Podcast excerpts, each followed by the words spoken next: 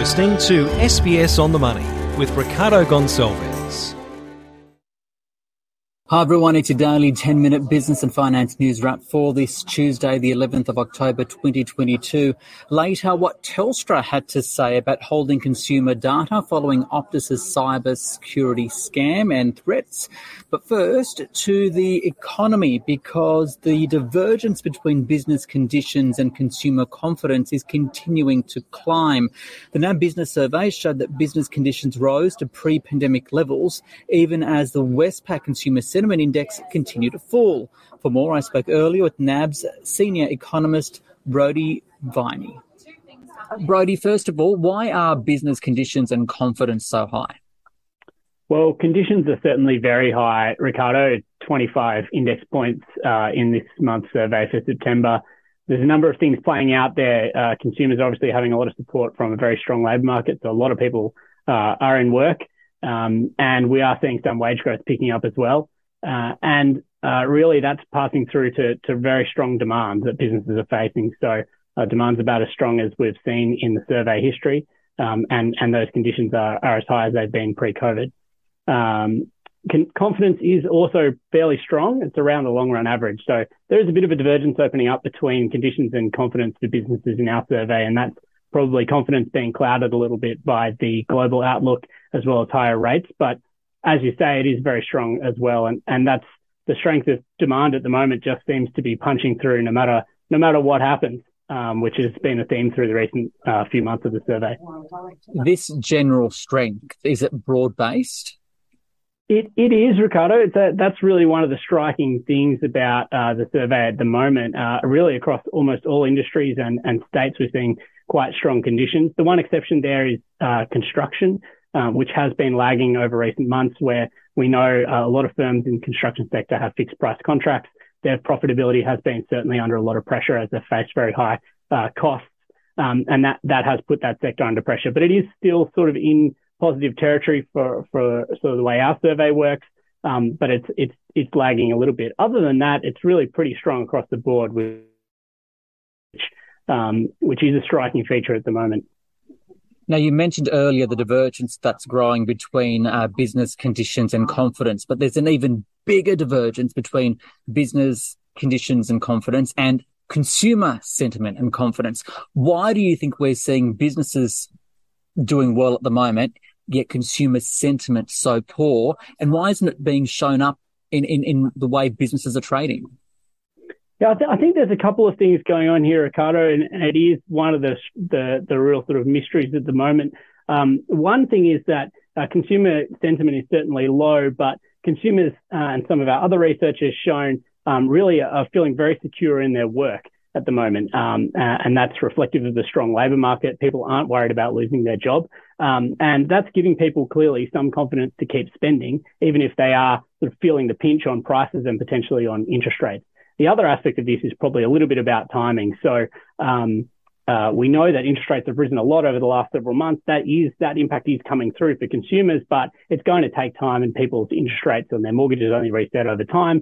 Um, and so some of those impacts are, are, really yet to flow through to households. Um, whereas for the business, they're seeing people spending right now and, and it seems to be holding up for them.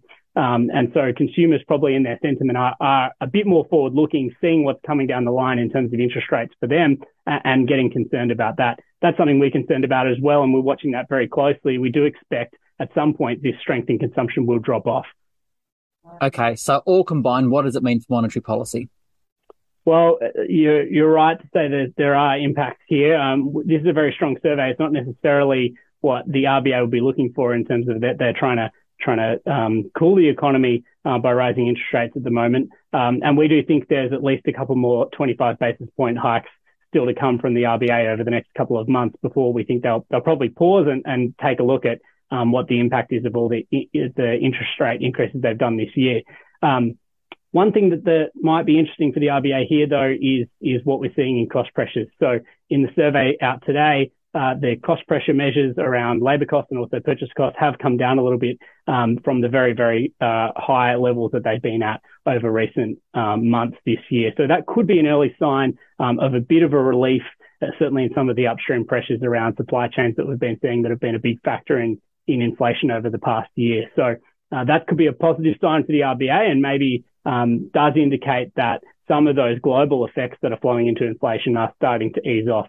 We'll wait and see whether that keeps playing out over the next couple of months of the survey and, and in the official data when we get it. Um, we do still think it's, it's likely we'll get a very strong uh, Q3 CPI uh, when that comes through. Um, some of these pressures might start to have an effect on on the CPI and, and actual measured inflation uh, and prices sort of a little bit further down the line. That's Brody, uh, Brody Viney there from NAB. Now, the Australian share market fell today 0.3%, 6,645 on the S&P ASX 200. But the real news story on the market today was the Australian dollar once again falling to below 63 US. For more, I spoke earlier with Mathan Somasundaram from Deep Data Analytics. Yeah, I mean, it comes down to the Fed minutes. Uh, that's going to be massive. Uh, I think the Fed will continue to talk about rate hikes to control inflation. That's their number one goal. If that's the case, then I think there's more risk. Um, the yield premium since the RBA pivot has almost disappeared. And if the Aussie 10 year bond yield does not provide the premium for the US, then Aussie dollar tends to slide. And I suspect that we're going to see more downside risk. We've spoken a lot over the past couple of months about how inflation can impact companies and their profits ultimately. But what about now the, these currency moves? Do they now need to impact or, or, factor in the impact of a lower Australian dollar? And what does it mean for them? Yeah, it's it's good for some and bad for most uh, because in Australia we tend to import a lot of uh, products uh, and everything will go up in price, including fuel. Um, so you've got a rising oil price, falling currency um, that's going to create inflation. So the, the worry that most people have had for corporates is the cost side of things, and I suspect that's going to get even harder, and that'll that'll get attention to market commentary from corporates in the next couple of months. And speaking of market commentary, AGM season kicked off today really by Telstra. How closely watched do you think this AGM season will be, and what kind of commentary will you be keeping a close eye on? Yeah, look, we haven't had much guidance through the reporting season, the last one. So a lot of businesses held back guidance. So we're probably going to get some kind of, uh, I suppose, feel of how they've started the new financial year. How's the cost side of things are going? And we've just had a bearish commentary from the treasurer, which is, you know, it shouldn't be a surprise. Um, so I suspect that people will start to say, okay, if the run rate into the AGM is tough, then potentially that's going to be even tougher going forward. So the the guidance that we get may not be specific number guidance, but just the feel of how the business is running into the AGM is going to be critical to making judgment calls. Mathan Somasundaram there from Deep Data Analytics.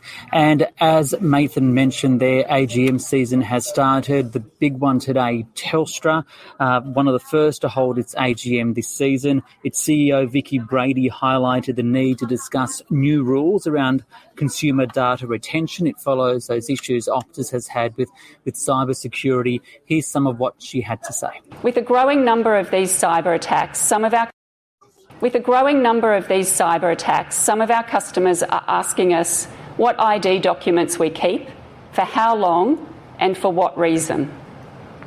These are all fair questions, and people are right to be asking them.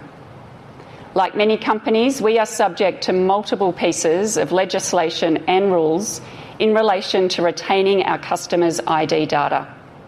We collect it and fiercely protect it through our cybersecurity capabilities. But we agree the time is right for a discussion on the laws around keeping data. As we do, we have to get the balance right, and it's a fine balance between identifying our customers, protecting them against fraud, maintaining their privacy, and helping law enforcement combat crime. Given advances in technology and the broader work being done on trusted digital identity, I think that balance is achievable, and we really look forward to working with the government on it. Vicki Brady there, the CEO of Telstra. This SBS On the Money podcast is provided for informational purposes only. The Content on this podcast should not be understood as constituting advice or a recommendation. It is not personal advice and does not consider your personal circumstances or objectives. You should contact a licensed professional before making any financial decision.